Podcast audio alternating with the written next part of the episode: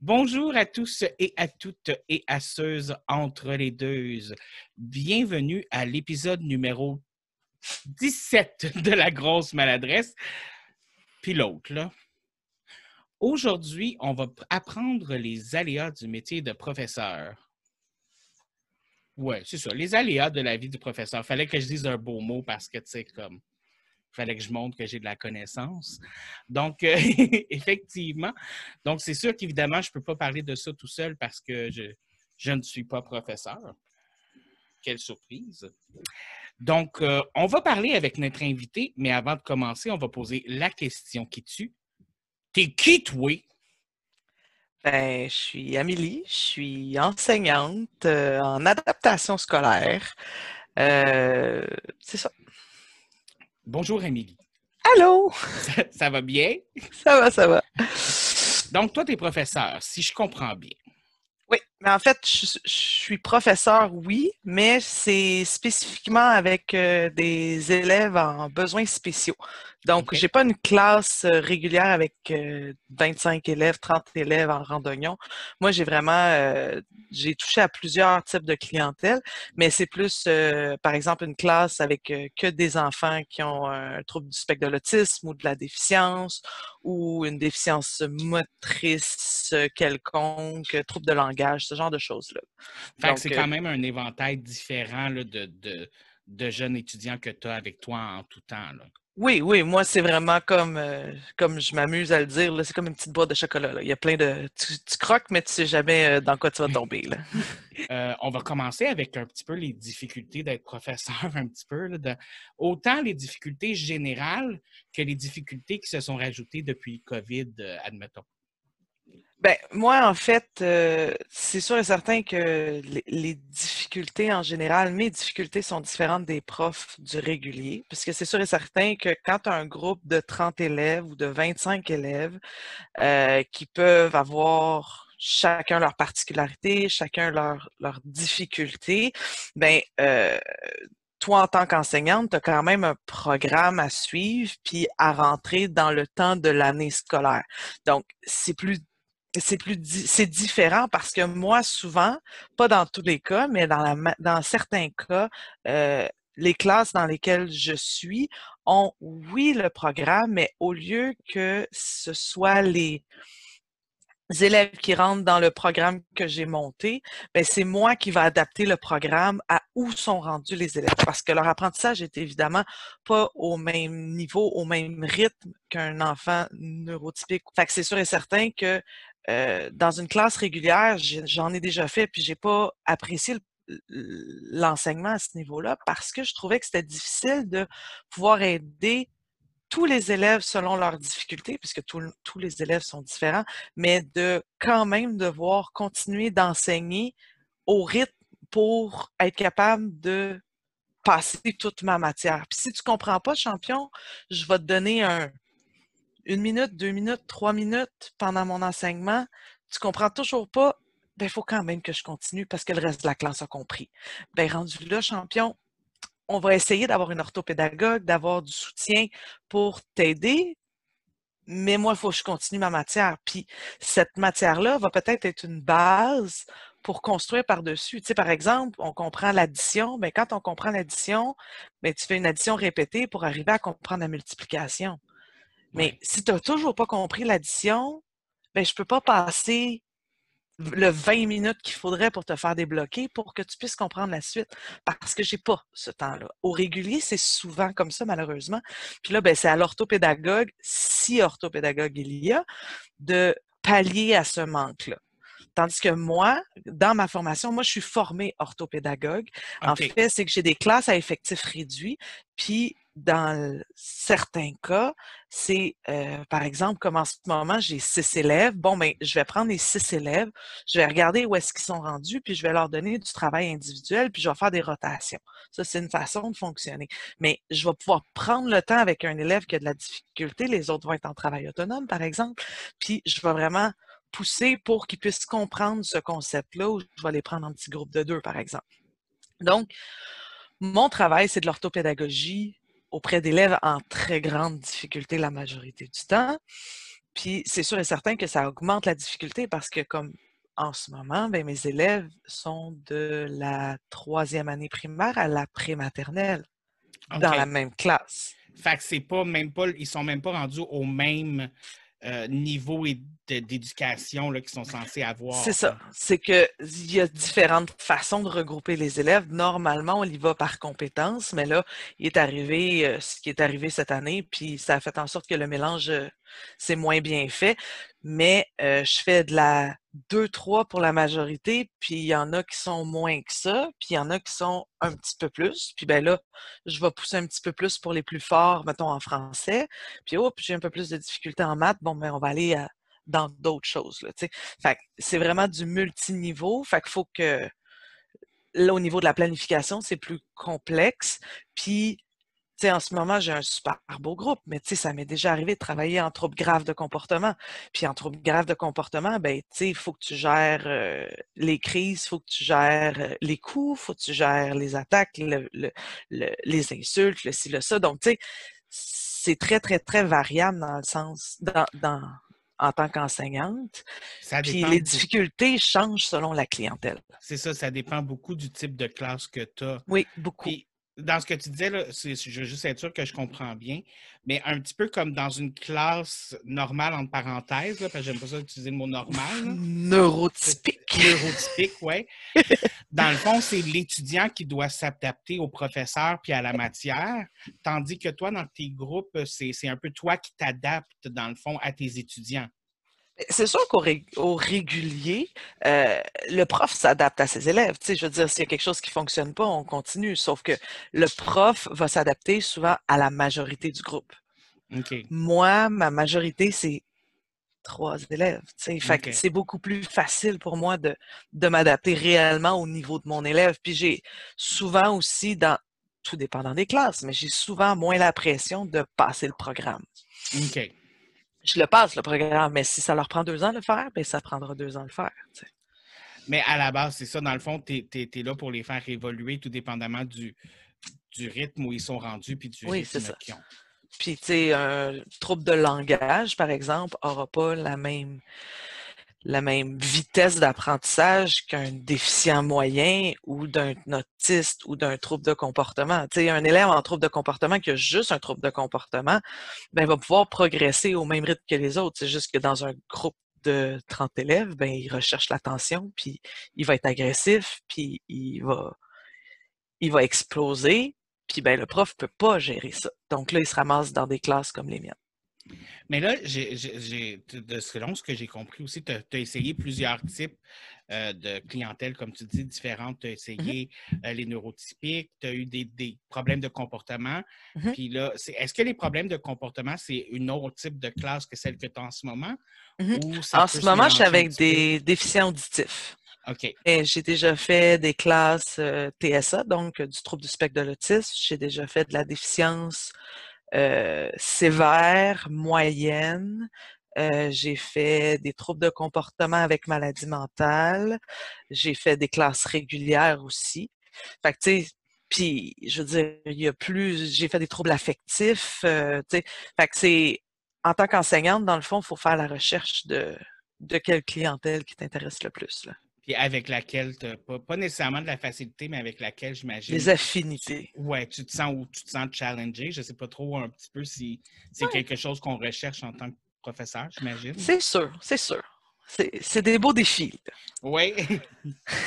Mais c'est quoi les. Si, si, on oublie un petit peu la, différence de. Ben non, on ne peut pas vraiment oublier la différence de classe, mais c'est quoi les difficultés qui se sont rajoutées à cause du COVID euh, en ce moment? C'est quoi là vraiment comme qui est le plus difficile? Je te dirais, pour parce que pour ce que je vis, moi, ce que je vois mes autres collègues, je te dirais que c'est surtout la, le stress toujours présent, puis l'hypervigilance.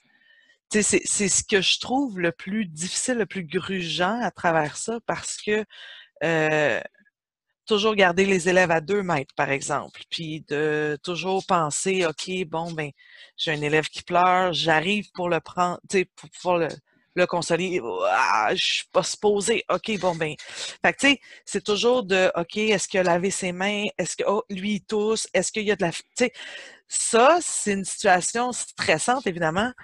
Puis, je te dirais que c'est plus ça que je trouve pénible autre que de devoir laver mes tables euh, quand mes élèves rentrent puis sortent de la classe, puis on se met tout du purel à prendre des douches au purel. C'est une, espèce de, une espèce de police qu'il faut faire de plus par rapport à, ce qui se passe dans la classe aussi, j'imagine. Oui, c'est ça. Ben, oui, mais en même temps, moi, mes élèves sont... Euh, ça m'aide un petit peu. Ils ont, ils ont, certains ont des... Euh, ont des rigidités. Puis, eux-mêmes me disent, Madame Amélie, euh, deux mètres, coronavirus. Fait que là, ça, moi, ça m'aide aussi parce qu'ils sont très, très conscients, mais j'en ai d'autres qui sont pas du tout conscients. Puis moi, ça me. OK. Dans, dans, le vif du sujet, puis dans, dans l'action, j'y pense pas nécessairement, puis c'est les élèves qui me le rappellent. Mais euh, c'est ça. Tu sais, là, c'est l'utilisation euh, d'un plexiglas, le masque, les lunettes. moi, je suis pas au préscolaire, donc j'ai pas besoin de porter le, tout l'attirail, mais je sais que j'ai des collègues au préscolaire qui doivent mettre un sarrau pour travailler parce qu'ils peuvent être en contact euh, étroit avec les enfants. Oui, exact. Mais tu sais, c'est de, de devoir nettoyer toutes les poignées de porte, de nettoyer euh, les bureaux, de nettoyer, tu sais, tout ça. C'est sûr que je rentre dans ma classe, je fais le ménage, je sors de ma classe, je fais le ménage parce que je ne sais pas qui qui rentre et qui sort quand je suis pas présente. Euh, avant, ben, je pouvais circuler entre mes bureaux souvent. Puis, puis encore là, moi, il ne faut pas oublier, ma clientèle sourde fait de la lecture labiale avec un masque. Oh oui, j'avais pas pensé à ça. donc, moi, je oh! porte pas souvent mon masque. Donc, la distanciation est ultra importante. Fait que je peux plus circuler dans ma classe.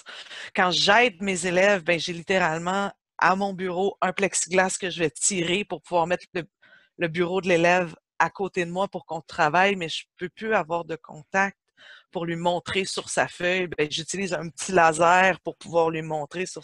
Fait que, c'est toutes des accommodations qui se font, mais en bout de ligne, ça peut être lourd. Mais ça doit être bizarre aussi dans un contact avec des enfants, dans le sens où, tu sais, normalement aussi, je veux dire, c'est à l'école aussi que tu apprends justement à comment dealer les contacts avec d'autres êtres humains ça doit rendre mmh ça un peu bizarre aussi, de, comme. Moi, je le vis pas tant que ça, considérant le concept de bulle, que la classe est une bulle. C'est sûr et certain qu'une récréation à six élèves, c'est long, longtemps. Là. Puis surtout, c'est que mes élèves, leur objectif, c'est de faire de l'intégration, entre autres, au régulier. Donc, souvent, les, vu que j'ai un petit, petit groupe, ben, ils vont être intégrés dans des groupes réguliers aussi pour pouvoir travailler, entre autres, euh, le travail avec l'interprète, puis ce genre de choses-là. Donc, euh, pour que ça, normalement, que ça se fasse, il faut qu'ils puissent changer de bulle. Mais là, ça ne peut pas se faire à cause de, la COVID. OK. Fait que normalement, dans le fond, tu travailles à les rendre pour qu'ils puissent aller dans des classes. J'ai tout le temps le mot normal qui me pomme dans Régulière. C'est des, classes, régulières. régulières. Ah, OK. Parce que c'est ça, en fait. Le fonctionnement de mon école, c'est vraiment, c'est que c'est des élèves qui ont, de la, qui ont une surdité, viennent à l'école, s'outillent par rapport à leur surdité, utilisation d'interprètes, situation, utilisation d'un système MF qui appelle, que c'est comme un micro dans le cou du professeur, ou de la lecture labiale. Puis, c'est plein, plein, plein de petits outils. Puis, une fois qu'ils sont fonctionnels avec ces outils-là, ben on essaie de les transférer vers le régulier pour qu'ils puissent retourner à leur école de quartier. Fait que, tu sais, moi, ma classe, en ce moment, c'est vraiment comme une classe tremplin. Contrairement, par exemple, quand je faisais de la déficience ou quand je faisais des, du trouble de spectre de l'autisme ou, ben, ça, je veux dire, c'est pas un tremplin. Là. quand tu es rendu dans ces classes-là, c'est que tu vas probablement terminer ta, scolarité dans ces classes-là. Mais c'est quand même intéressant d'agir justement en tant que tremplin vers un autre, euh, vers un autre, je sais pas. C'est beau. C'est ben, inspirant. personnellement, j'aime ça, le métier de professeur. Ben, je ne connais pas tant que ça, ça. Mais je veux dire, moi, les professeurs que je connais, c'est principalement les professeurs que j'ai eus dans la vie. on, s'entend. Puis, je veux dire, j'avais pas beaucoup d'amis à l'école. Fait que la plupart de mes amis, c'était mes profs, tu sais. Fait que, mmh veux, veux pas, tu sais, j'ai toujours peut-être vu les, professeurs d'une façon différente que les étudiants. Euh, cool de l'école. Fait que, tu sais, il y a peut-être ça aussi. Mais euh, j'ai toujours une espèce de petite fascination d'eux parce que je pense que personnellement, je ne serais pas capable de faire ça. J'ai, j'ai pas la tu me connais, j'ai pas la patience. Mais c'est encore drôle, David, parce que moi, personnellement, j'ai fait du régulier et je n'ai aucune patience. Aucune quand un enfant ne. C'est, il y a comme une différence dans la patience. Moi, c'est comme ça que je le perçois, puis c'est une des raisons, en fait, qui, qui m'allume dans le milieu d'enseignante, c'est qu'un enfant qui a la capacité de comprendre et qui ne veut pas comprendre. J'ai eu des élèves là, qui, qui s'opposaient littéralement au travail. Pourquoi? Parce que. Sans raison précise, juste parce que je n'ai aucune patience. Mais aucune patience. Mais quand j'ai devant moi un enfant qui veut et qui ne réussit pas malgré ses efforts, oh là, Minou, si tu veux que je te répète tes lettres de l'alphabet deux millions de fois, je vais le faire. Parce que là, moi, ce que je, comment, moi je le perçois, c'est que ce petit coco-là ou cette petite cocotte-là a perdu à la loterie de la vie jusqu'à un certain point. C'est pas de sa faute elle veut ou il veut. Mais la vie, que ce soit génétiquement, environnementalement ou peu importe, il y a quelque chose hors de son contrôle à lui qui fait en sorte qu'il ne réussit pas. Mais ça, Minou, moi, je vais t'aider parce que tu veux, puis il y a comme une bad luck ou il y a une situation qui a fait en sorte que tu n'y arrives pas. Mais ça, moi, j'ai une patience infinie pour ces enfants-là on va trouver une façon pour que tu puisses atteindre ton but qui est de comprendre. Exact. Mais ça, là, moi, j'ai, j'ai tellement. Tu sais, c'est, mes cocos, là, ils travaillent tellement fort, mais tellement fort pour arriver à faire la moitié de ce qu'un enfant régulier peut faire. Mais ces petites réussites-là valent tellement de l'or. Moi, ça, là, ça me drive ça n'a aucun sens. Mais un enfant qui me regarde puis qui fait Je le ferai pas ton travail, ça me tente pas. tu viens de faire ça, Genre, tu viens de dire ça, genre, puis mon attitude est faite. Ouh. Exact. Moi, je suis comme, attends un petit peu, là. Tu veux vraiment me confronter? Mais encore là, il y a une différence parce que quand j'étais en trouble de comportement, j'avais souvent ce genre de réponse-là. Mais encore là, ces enfants-là étaient souvent dans des milieux qui faisaient en sorte qu'ils étaient plus réactifs, qui faisaient en sorte qu'il va confronter l'adulte, tandis qu'au régulier, ben, tu n'as pas tout ce background-là de connaissances sur l'élève, puis tu as juste l'élève qui te confronte. Puis là, ben moi, ça, ça venait me chercher. Puis ça venait me chercher dans non seulement dans ma mais je dirais pas dans mon estime, mais tu sais, ça venait me confronter littéralement, puis j'étais comme euh, attends un petit peu, mon grand, c'est qui l'adulte là? fait que cette ambiance-là, j'aimais pas ça. Donc, en adaptation scolaire, ça me permet d'avoir comme un, recul en connaissant l'historique de l'élève, puis de faire comme OK, ça se peut, c'est correct. On, on va passer au travers de la crise, puis on va passer à autre chose. même un petit peu comme tu disais là, dans les, classes de troubles de comportement où c'est n'est pas nécessairement en réactivité à toi, mais en réactivité absolument pas en à ce qui se passe dans leur vie. Tu sais. Mais la majorité du temps, c'est ça. Puis quand ils, réagissent à toi, ben c'est qu'ils vont essayer de débranler le lien de confiance puis le lien affectif que tu as avec eux pour voir. Moi, je me suis. L'élève, c'est ça il se dit pas ça, mais c'est un peu le processus mental. C'est je me suis fait abandonner dans ma vie. Est-ce que toi aussi tu vas m'abandonner? Est-ce que je peux vraiment te faire confiance? Puis ben, je vais tout faire pour que tu m'abandonnes avant. Tu sais, c'est moi, ça va être à cause de moi que tu vas m'abandonner. C'est pas quand je vais te donner ma confiance que tu vas me laisser tomber. Fait que, tu sais, mmh.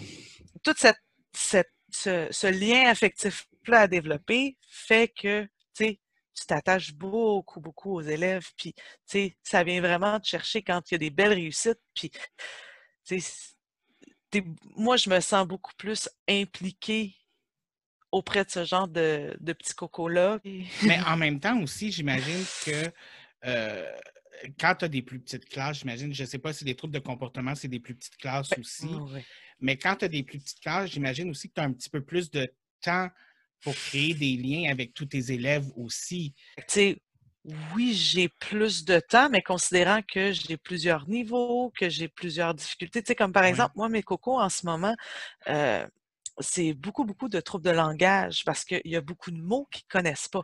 Fait que là, quand j'essaie de leur enseigner les Iroquois dans les maisons longues qui vivent en clan. Oh, ouais.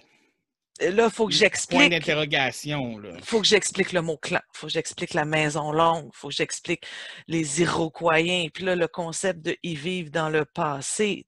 C'est tous des concepts abstraits que, euh, qui sont plus difficiles. Fait que ça me prend énormément plus de temps. Même juste lire un livre, ça peut être plus difficile parce qu'il y a beaucoup de mots de vocabulaire qu'ils ne comprennent pas. Fait que ça prend plus de temps, même en enseignement. Fait que oui, je passe plus de temps avec mes élèves parce que j'en ai moins, fait que je peux créer plus de liens, mais au niveau de l'enseignement, ça prend vraiment plus de temps aussi parce qu'ils ont des troubles spécifiques. Je comprends. Non, je comprends ce que tu veux dire. En fait, oui, ça fait vraiment du sens. Excuse-moi. Je pense que ça devait être comme un. Non, non, mais c'est parce que souvent, on a tendance à penser, puis je veux dire, je pensais un petit peu comme ça aussi, puis j'imagine que ça doit être facile de penser comme Ah, si elle a moins d'élèves, elle doit avoir plus de temps pour chacun des élèves, mais tu ne penses pas au fait que, justement, comme tu as du temps, mais il y a une raison pour laquelle tu as besoin de ce temps-là. Ou tu sais, quand j'avais des élèves en trouble de comportement, quand ils décident de, de, faire une crise, on va le mettre en retrait. Il peut être en retrait une demi-journée. Le temps de revenir, bien, à cette pendant cette demi-journée-là, il n'y a pas d'enseignement qui est fait. Puis il faut que je fasse de la récupération de l'enseignement que j'ai fait en grand groupe avec lui. Donc là, tu sais, c'est beaucoup de récupération à gauche, à droite. Mes élèves euh, avec des avec un, TSA, ben tu sais, c'était ça peut être aussi des crises, mais ça peut être des rigidités. Puis là, ben, il faut créer du matériel en individuel euh, parce qu'ils fonctionnent beaucoup, tu sais, dans leur petit euh, dans leur petit cubicule pour être comme dans leur bulle et tout ça, mais c'est beaucoup de matériel à faire pour chacun d'entre eux, puis reproduire, puis plastifier, puis tu sais, la charge de travail est très différente, mais je te dirais que c'est assez euh, similaire au niveau de la charge. En fait, avant d'embarquer dans les préjugés, j'aimerais ça qu'on embarque dans quelque chose de plus positif, en fait, de, de, tout ça, parce que, écoute, moi, je pense personnellement que pour être professeur, je pense que c'est un de métiers qu'il faut que tu sois passionné. Faut que tu aies la passion de l'enseignement, il faut que tu gardes la passion au quotidien. Puis il faut que tu essaies de transmettre cette passion-là à tes étudiants. Et comment tu maintiens la passion et comment tu la transmets à tes étudiants, puis aussi comment tu la gardes pour toi-même aussi. Tu sais? Mais j'aime que tu utilises le mot passion et non pas vocation, parce que souvent, il y a comme une mince limite entre les deux, une mince ligne en fait entre les deux. Puis moi, je trouve qu'une vocation, euh, c'est que tu donnes corps et âme sans compter, puis c'est souvent à, donner à des rôles féminins, des, emplois majoritairement féminins pour justifier le fait qu'on te donne des conditions de marque puis que tu les acceptes.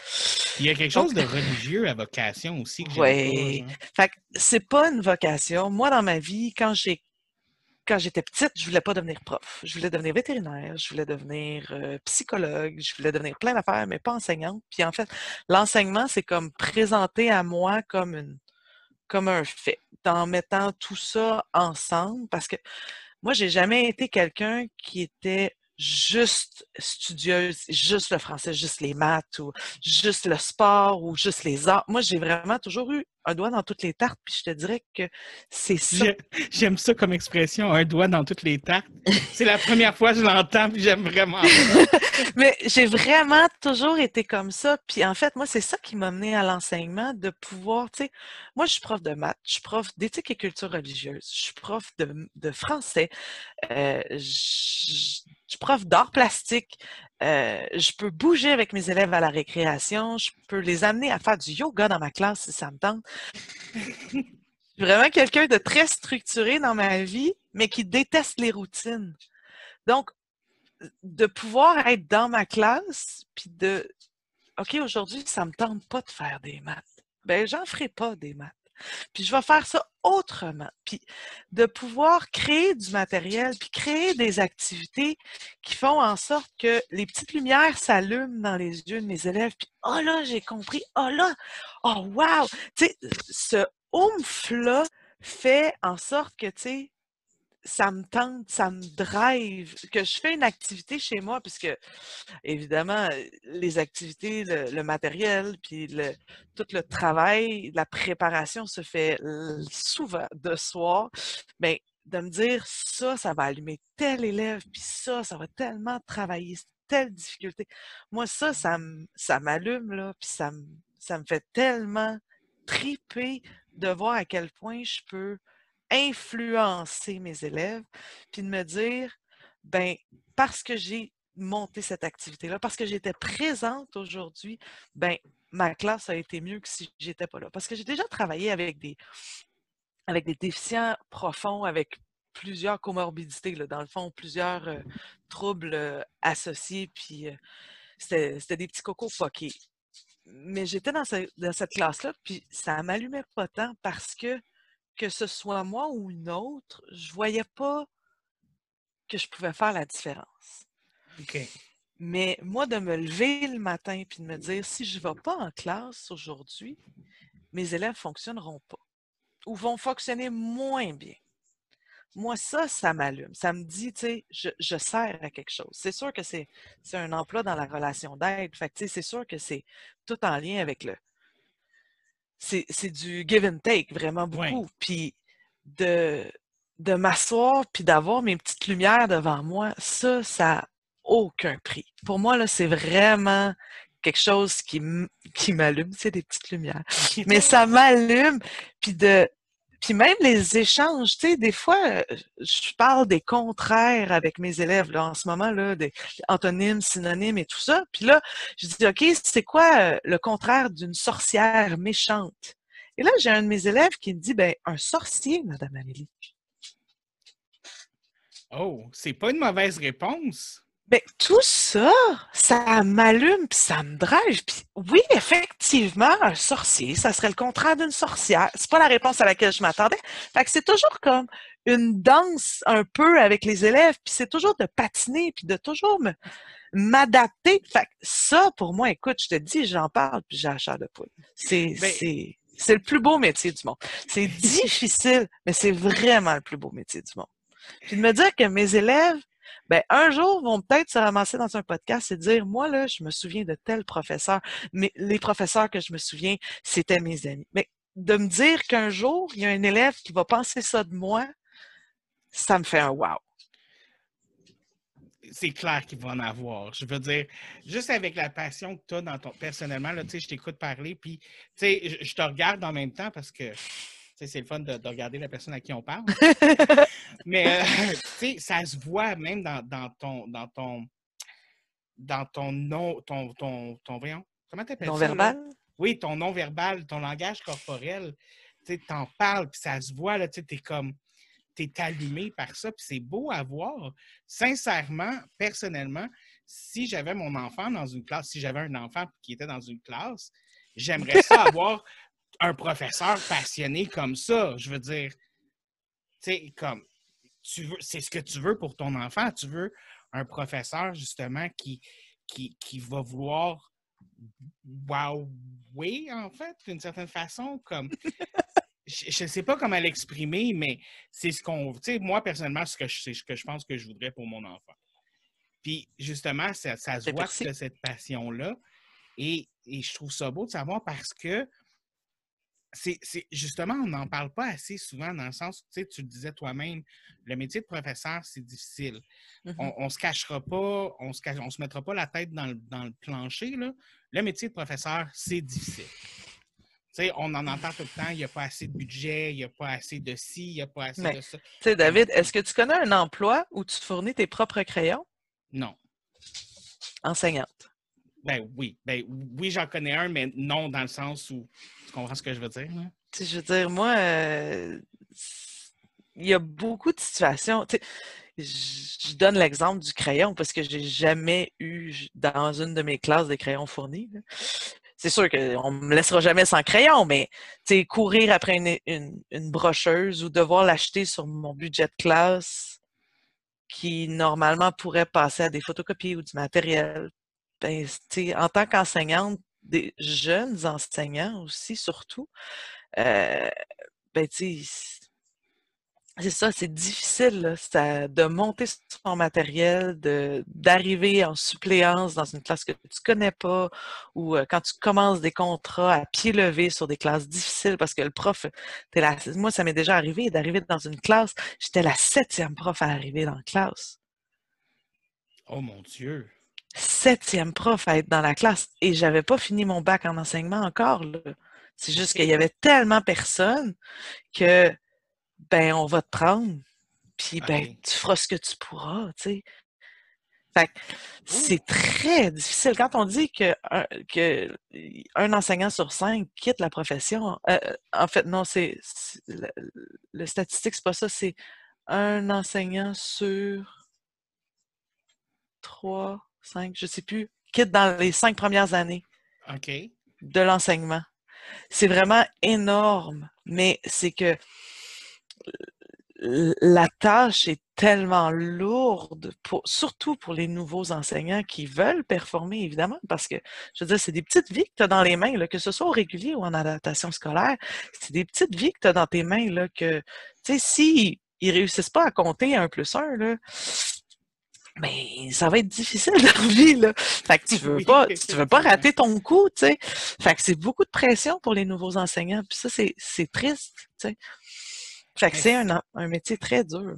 Puis on a tellement d'attentes envers les enseignants, puis c'est des attentes qui, selon ce que j'ai compris, parce que je me suis renseigné quand même un petit peu avant d'avoir cette conversation, ça, mais c'est des attentes qui sont un peu hors normes puis qui font pas de sens des fois. Comme quoi? Ben, dans le sens justement où tu disais tantôt, dans quel métier on te demande de débourser ta poche? Ah, mais ça, je veux dire, c'est euh, régulier. Tu sais, moi, ça fait six ans que j'ai terminé mon bac, mais ça fait huit ans que j'enseigne. Huit ans? Neuf ans? Que j'enseigne. Puis à chaque année, je débourse de ma poche encore aujourd'hui, malgré mon budget. Puis je vide mon budget complètement. Puis je débourse quand même du matériel de ma poche, puis je vais imprimer du matériel chez moi, je vais le plastifier chez moi, puis c'est du matériel pour les élèves, là. C'est pas, c'est pas du, des décorations que je vais coller sur mes murs, là. C'est des cartes à tâches, c'est du travail, c'est... je débourse on s'attend à ce que les profs fassent ça, mais tout le monde qui n'est pas professeur dans la vie aurait besoin de faire la même chose pour leur travail, puis ils seraient les premiers à capoter puis à pogner les nerfs. Comme par exemple, euh, si je veux une chaise, il faut que je le débourse sur mon matériel de classe. Puis, tu sais, j'ai un budget euh, de. J'ai pas un budget de 500$ là, pour un, budget de classe. Mais il faut que je m'achète une chaise. OK, mais si je m'achète une chaise avec mon budget de classe, ce qui est possible, tu perds ton de ben classe pour tout le reste. C'est ça. Fait que rendu là, tu sais, c'est des choix. Oui, c'est des choix, mais d'une certaine façon, c'est un. En tout cas, bref. Mais c'est des choix, puis c'est un choix personnel que je fais. Même chose, tu sais, si je veux m'acheter une bibliothèque pour dans ma classe, je peux soit l'acheter sur Marketplace à 20 Ah, mais Amélie, tu n'as pas de facture, fait qu'on ne peut pas te rembourser. Ah Il aurait fallu que tu passes par les fournisseurs. Oui, mais par les fournisseurs, ça me coûte 250 Oui, mais c'est des fournisseurs acceptés par la commission scolaire. C'est ton choix. Sauf que c'est presque tout ton budget de ta classe. Et voilà. Puis là, ben, tu sais, il y a des accommodements qui peuvent se faire et tout ça, mais, tu sais, je veux dire, c'est difficile. Fait que, tu sais, rendu là, c'est des choix que tu fais, puis, tu sais, c'est ton milieu de vie aussi, là. Tu sais, en tant qu'enseignante, tu passes beaucoup de temps dans ta classe, fait que souvent, ben, tu vas y aller avec euh, la facilité de, bon, un petit 20 pièces ici, un petit 20 pièces là, puis en bout de ligne, ben, c'est ça. C'est juste que selon moi, c'est des attentes. Parce que c'est rendu qu'on s'attend à ce que les professeurs déboursent de leur poche. Peut-être pas tes, patrons et tout ça. Eux autres, ils veulent sûrement que tu utilises le budget. Oui, oui. Clairement. Mais... La pression ne vient pas des, patrons. La pression, c'est que, comme je te dis, si tu veux allumer des petites lumières, petit papier crayon, ça devient un peu long des fois. Fait que tu veux, tu veux comme améliorer. Si tu veux faire du flexible seating, qui est très à la mode en ce moment, ben oui, tu peux acheter ça sur ton budget de classe. Mais c'est un choix que tu fais. Puis ça va être coupé ailleurs. Tu sais, quand, quand tu es un enseignant avec un poste puis une classe, ben à chaque année, tu peux acheter un petit peu, puis un petit peu, puis un petit peu, puis tranquillement monter un beau mobilier ou tu sais. Mais quand tu es un, un, remplaçant ou tu as juste des contrats, ben, tu peux pas te permettre ça. Fait là, ben, si tu veux pouvoir partir avec ton matériel aussi, parce qu'à la fin de l'année, tu sais pas si tu reviens, ben, le matériel que tu achètes avec le budget de classe reste dans la classe. Puis, ce que toi t'as créé, ben, tu peux repartir avec jusqu'à un certain point. Fait que ça aussi, c'est tout un, mindset qu'il faut que tu penses à quand tu fais tes choses, là. C'est peut-être aussi parce que je pense que les attentes qu'on a envers les. Je dis on en tant que société, là, comme en gros, là, mais les, attentes qu'on a envers les professeurs, ils viennent souvent des préjugés qu'on a contre les professeurs aussi. Parce qu'il y a beaucoup de préjugés envers les professeurs. Euh, je, vais, je vais en donner un, puis je sais que tu vas vouloir en parler tout de suite parce qu'on en avait un peu parlé avant, mais les, les deux mois de vacances par année vous avez mm-hmm. deux mois de vacances par année, vous autres, les profs. Mm-hmm. Oui. Explique-nous donc pourquoi c'est pas la réalité des choses. Allez, vas-y. Ben, en fait, c'est que, tu sais, on est, on est payé à l'année, oui, sauf que officiellement, ce que, la façon que ça, ça se fait, c'est que on, on, est payé, on, on, on, reçoit notre salaire de, de, de, de 10 mois en 12, en fait. Donc, je reçois pas mon plein salaire, puis ils mettent un peu d'argent dans la banque. Puis comme ça, ben, pendant l'été, j'ai des payes. Fait que c'est de l'argent pour lequel j'ai déjà travaillé, mais ils répartissent ça pendant les deux mois de vacances pour que je puisse avoir un salaire quand même pendant ce temps-là. Tu sais, quand tu es un quand tu es un contractuel, ben officiellement ton contrat finit en juin, ben l'argent qu'ils mettent dans la banque, qui est de l'argent que tu as déjà gagné, vont être, va être remis en un seul coup, en fait, parce que c'est de l'argent qui t'ont comme gardé. Sauf que officiellement, c'est pas, tu sais, je devrais gagner plus euh, à chaque semaine, mais ils répartissent pour être comme normal pour être capable de survivre pendant l'été et non pas être euh, sur le chômage. Fait en fait, c'est mon, mon salaire est annualisé, en fait, c'est surtout ça. Mais ça fait quand même, vous êtes quand même payé pour 10 mois, mais mmh réparti sur 12. Exact. Puis, tu sais, ça fait en sorte aussi que moi, dans l'année scolaire, dans, si j'ai un contrat pour l'année au complet, ben, pendant les 10 mois, j'ai droit à 6 journées de congé. 6 journées de congé en 6 mois. 6 journées de congé en 10 mois. Et ces journées-là de congé, comme par exemple, je me fais remplacer euh, la semaine prochaine. Et ben, faut que moi, je planifie pour le remplaçant. Donc là, sur mon temps de travail ou mon temps personnel, je vais devoir créer une planification détaillée. À 8h35, tu vas chercher les élèves à tel endroit, tu les amènes dans la classe, tu ouvres le, tableau, tu mets de la musique Et là, je détaille ma journée comme ça, point par point, par point, par point, pour que la suppléante sache quoi faire. Puis là, je fournis du travail, je fournis le corrigé du travail où j'arrive avec une planification détaillée de qu'est-ce que qu'est-ce qu'elle doit enseigner en classe. Donc là, je travaille sur mon temps personnel pour pouvoir être remplacée. OK. Fait que c'est une charge de travail supplémentaire pour moi de devoir prendre off finalement. C'est comme toi, par exemple, si tu décides de prendre off, tu appelles ton patron le matin puis tu fais comme je rentre pas, bye. Malade. Moi, faut que j'appelle mon, mon, mon patron pour dire que je rentrerai pas. Ensuite de ça, il faut que je vérifie. Je, peux trouver une suppléante ou eux vont s'arranger pour trouver une suppléante. Mais si eux s'arrangent pour trouver une suppléante, je ne sais pas qui va remplacer dans ma classe. Ça pourrait être n'importe qui parce que là, comme ce qu'on entend dans les nouvelles, il y a des enfants excusez pas des enfants, mais des adolescents de 18 ans qui viennent enseigner en cinquième secondaire parce qu'ils n'ont pas de suppléant des gens qui ont l'équivalent d'un cinquième secondaire ou même pas un collégial qui peuvent venir remplacer dans ma classe en surdité où ils doivent coder pour se faire comprendre. Ou je me donne le trouble de trouver une suppléante que je connais, puis que je sais qu'elle est compétente, puis qui peut faire le travail. Mais encore là, ça, c'est sur mon temps. Puis c'est moi qui dois gérer, puis c'est mon stress de ne pas me trouver de suppléant. Fait c'est, je pense que c'est un des seuls emplois que je connais qui, quand tu prends une journée de congé, ça implique du travail supplémentaire pour toi. Oui, exact. Fait que, tu sais, j'ai droit à six journées de congé. Parce que j'ai des enfants, j'ai le droit à quatre journées supplémentaires pour urgence familiale. Mais ça, c'est pour les dix mois. Donc là, maintenant j'ai des enfants, j'ai le droit à dix journées par année scolaire. Mais avant ça, c'était six. Si tu as une cinquième, un cinquième problème parental dans, dans ton année.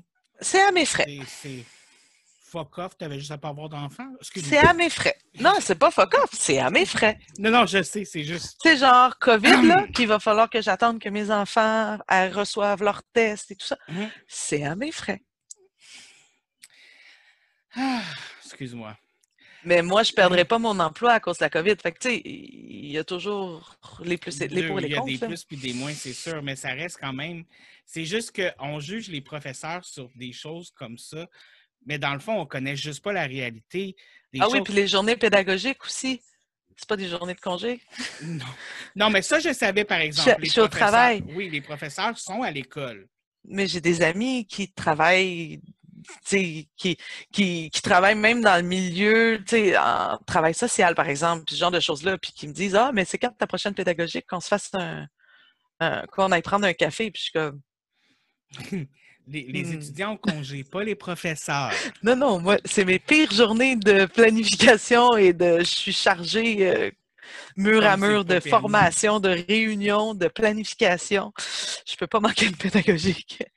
Puis, en même temps, tu parlais de surcharge de travail, un autre préjugé qu'on a avec les professeurs, que votre travail est facile, vous vous occupez juste d'enfants, vous êtes comme des gardiennes. Je l'ai entendu, je l'ai lu j'ai lu celle-là souvent en cette semaine et ça me Mais avec la COVID.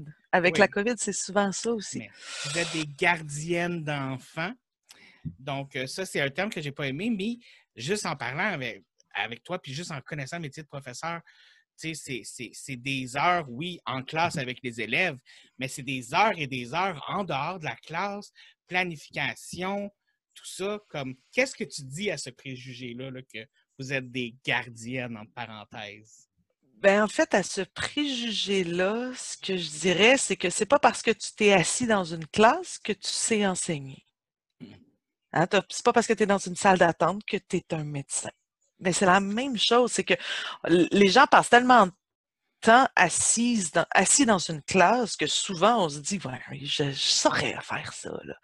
Mais c'est que en tant qu'enseignant, il faut non seulement, oui, être capable de jaser pendant cinq heures de temps, mais aussi d'être capable de comprendre les processus qui mènent à l'apprentissage.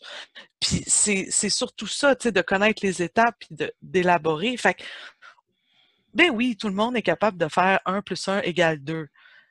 Mais de faire comprendre à un élève que le chiffre écrit 1 représente un jeton, mais représente aussi un gâteau, que tout ça, c'est la même chose, puis que quand tu en mets deux ensemble, quand tu en mets un plus un et un à côté, comprendre que tu peux les mettre les deux ensemble ou, tu sais, la lettre M fait le son M, mais quand tu le mets avec un A, ça fait MA.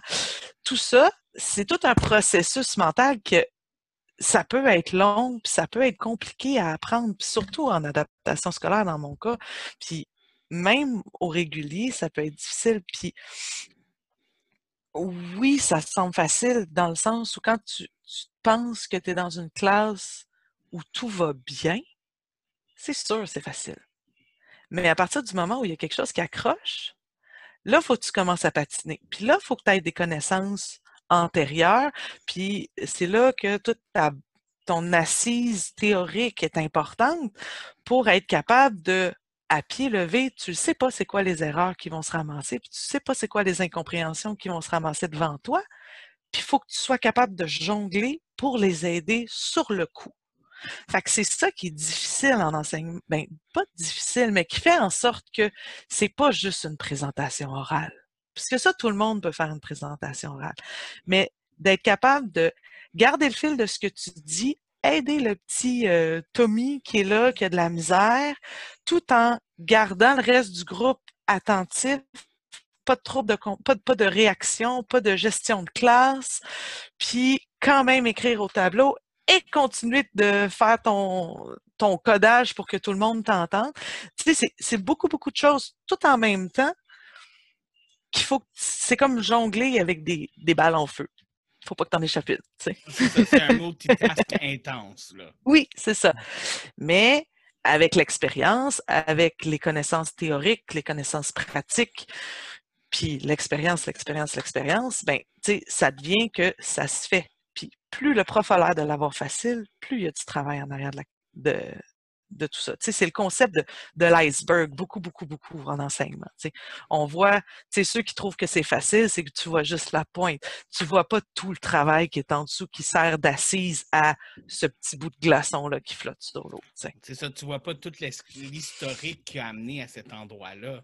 C'est comme tu ne deviens pas professeur non plus la première fois que tu rentres dans une classe, tu sais.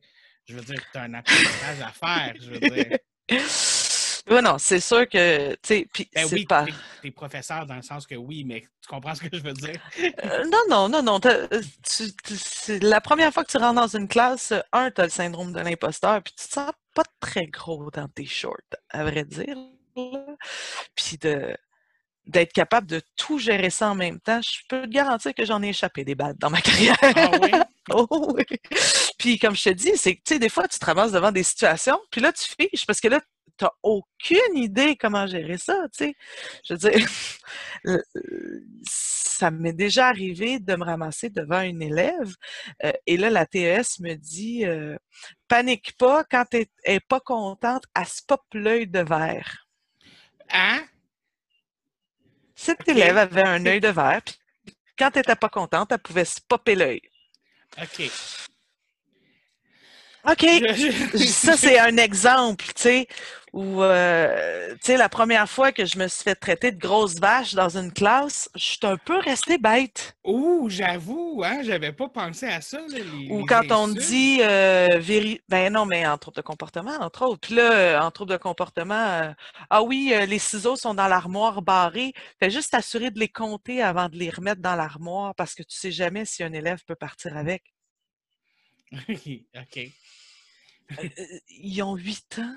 Oh. fait que, tu sais, c'est OK, il faut que je jongle avec ça. c'est des choses qu'il faut que tu que, que tu penserais pas nécessairement à avoir à jongler avec. C'est ça. Tu sais, c'est la surprise, puis le poker face, OK, il faut, faut que je deal avec ça, puis il faut que j'aie l'air adulte, puis il faut que j'aie l'air de savoir ce que je fais.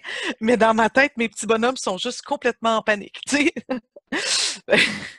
fait que, tu sais, c'est tu sais jamais sur quoi tu vas tomber, puis un élève qui va t'arriver, puis tu sais, euh, ça s'est pas bien passé à la maison, que ce soit de la violence, que ce soit un divorce, que ce soit un décès, ben tu t'accueilles le petit coco le lendemain matin quand même. Fait tu sais, c'est tout ça qu'il faut, faut prendre en considération quand on enseigne. C'est pas juste toutes des petits, des, des, petits, euh, des petits robots qui s'assoient, qui t'écoutent. Uh c'est beau, j'ai compris, je ferme mon livre puis je m'en vais. C'est pas ça, là. Tu gères des vies, là. Que tu en aies six ou que tu en aies 30, ben, chacun vit ses petites affaires, puis chacun a leurs petites particularités. Puis chacun va les vivre différemment aussi. Tout à fait.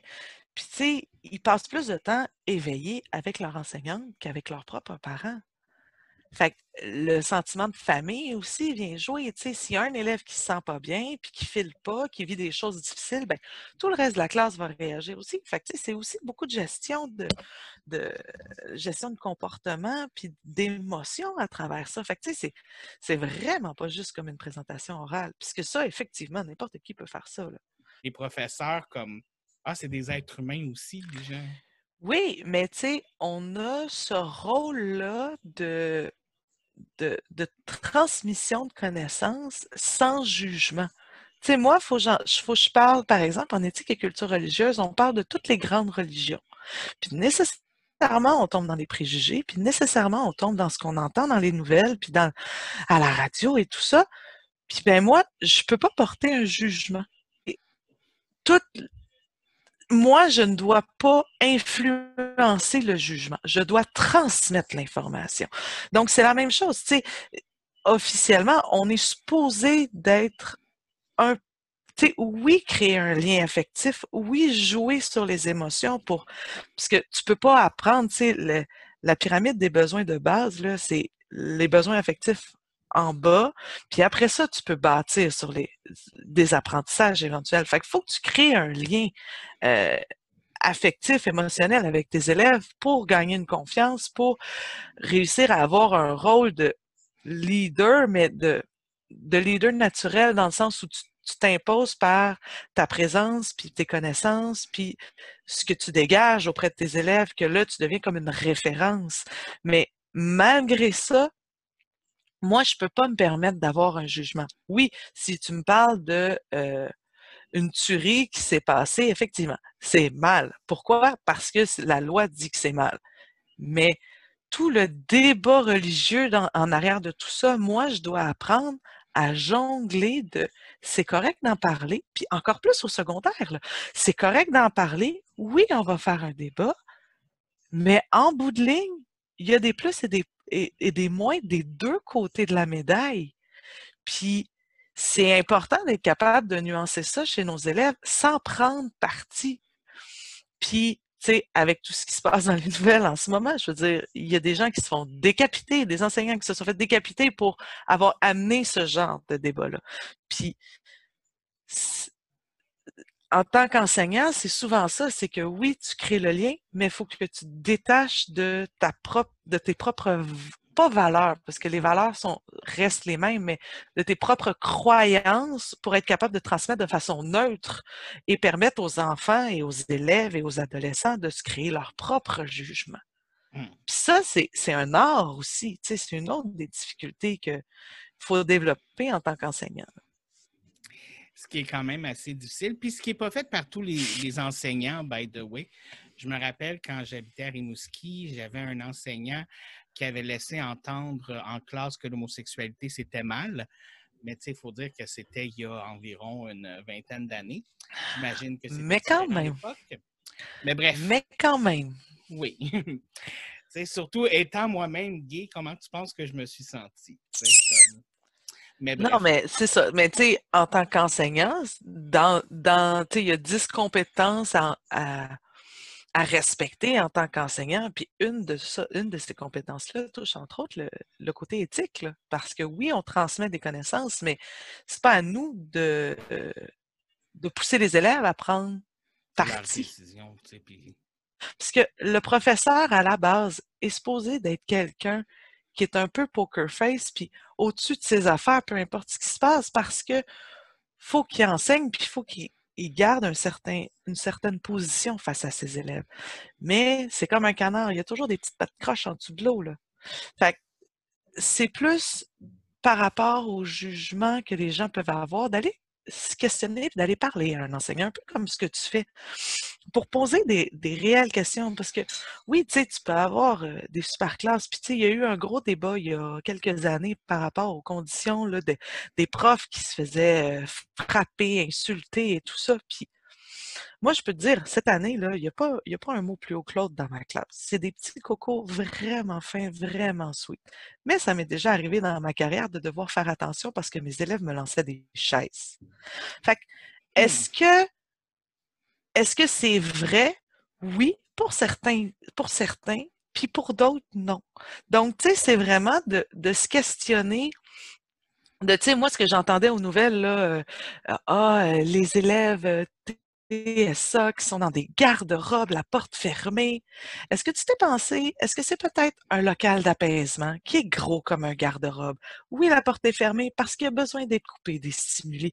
Fait qu'au lieu de, quand quelque chose a l'air d'être énorme, d'essayer de se questionner un petit peu plus loin. Il y a tellement de petits détails que tant et aussi longtemps que tu t'assois pas et tu poses pas de questions, ben il y a trop de particularité qui fait en sorte que je ne peux pas briser tous les stéréotypes juste en s'assoyant, mais quand tu, quand tu vois des choses, d'aller te poser la question puis d'aller chercher des réponses plutôt que de te fier à ce que tu vois dans les nouvelles, ben juste ça, c'est déjà un gros pas. Donc, euh, malheureusement, on arrive vers la fin du podcast. J'aimerais juste te demander une dernière chose. Ça serait quoi que tu recommanderais, euh, peut-être la chose la plus importante, peut-être à un futur euh, professeur ou quelqu'un qui veut devenir professeur, dans le fond?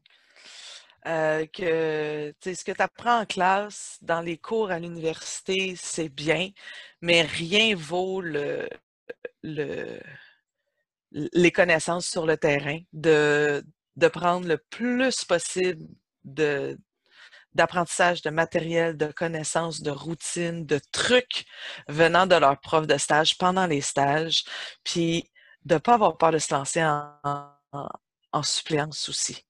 Parce que c'est le meilleur moyen de tester si ça t'intéresse, puis d'autant plus en adaptation scolaire, parce que c'est là que tu apprends à connaître les clientèles.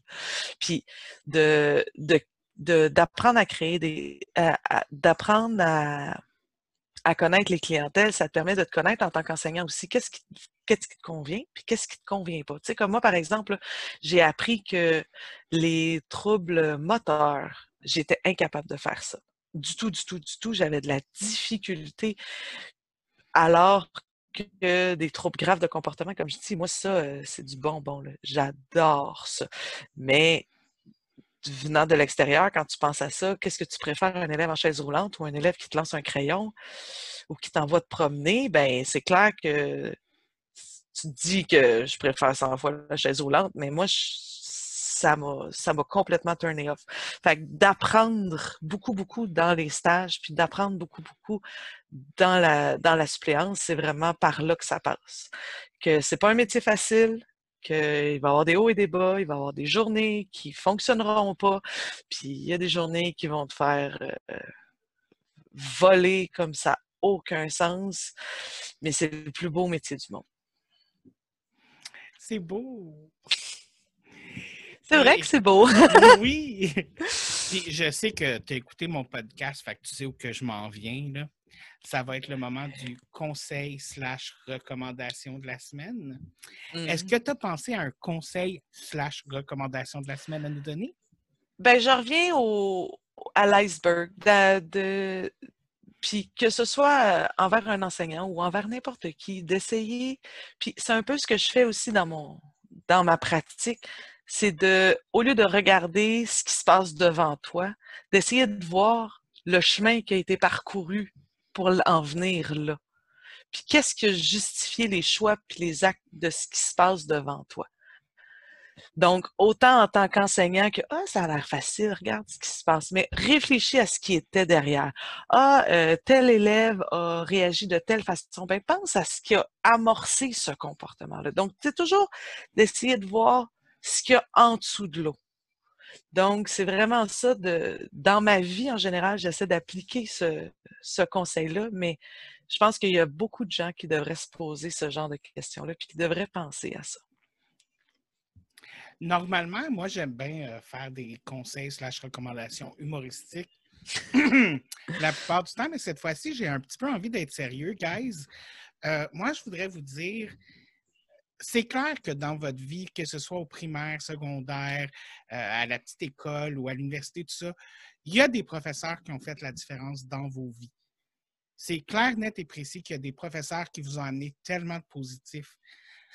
Quand vous entendez des conversations sur qu'est-ce que les professeurs demandent, qu'est-ce que les professeurs veulent, pensez donc à ces professeurs-là qui ont fait la différence pour vous, à ces professeurs-là qui se sont donnés pour vous, à tous ces professeurs-là et imaginez-vous tout ce qu'il aurait pu faire de plus s'il avait eu les moyens de le faire. Écoute, donc, moi, c'est ça le conseil que je veux donner aujourd'hui. Donc. Euh, ça me fait pleurer, David. Mais là, je m'excuse. Désolé, c'était pas mon but. Mais c'est quelque chose que je pense qu'il est important de faire parce que, personnellement, moi, il y a des professeurs qui ont, qui ont changé ma vie, puis que j'oublierai jamais, puis qui vont rester là toute ma vie. Puis des fois, je me demande même ce que je serais peut-être devenu si je ne les avais pas, vus, pas eus. Puis je suis sûr que tout le monde a au moins, au moins un professeur comme ça dans sa vie. Au moins un. Fait Tu vois, David, la raison pourquoi je fais ça, c'est pour les petits David de ce monde-là. Ben, ben, le petit David de ce monde-là, il y en a eu des professeurs qui, qui était passionné. Puis je pense que le petit David, il aurait peut-être été content d'être dans tes classes aussi.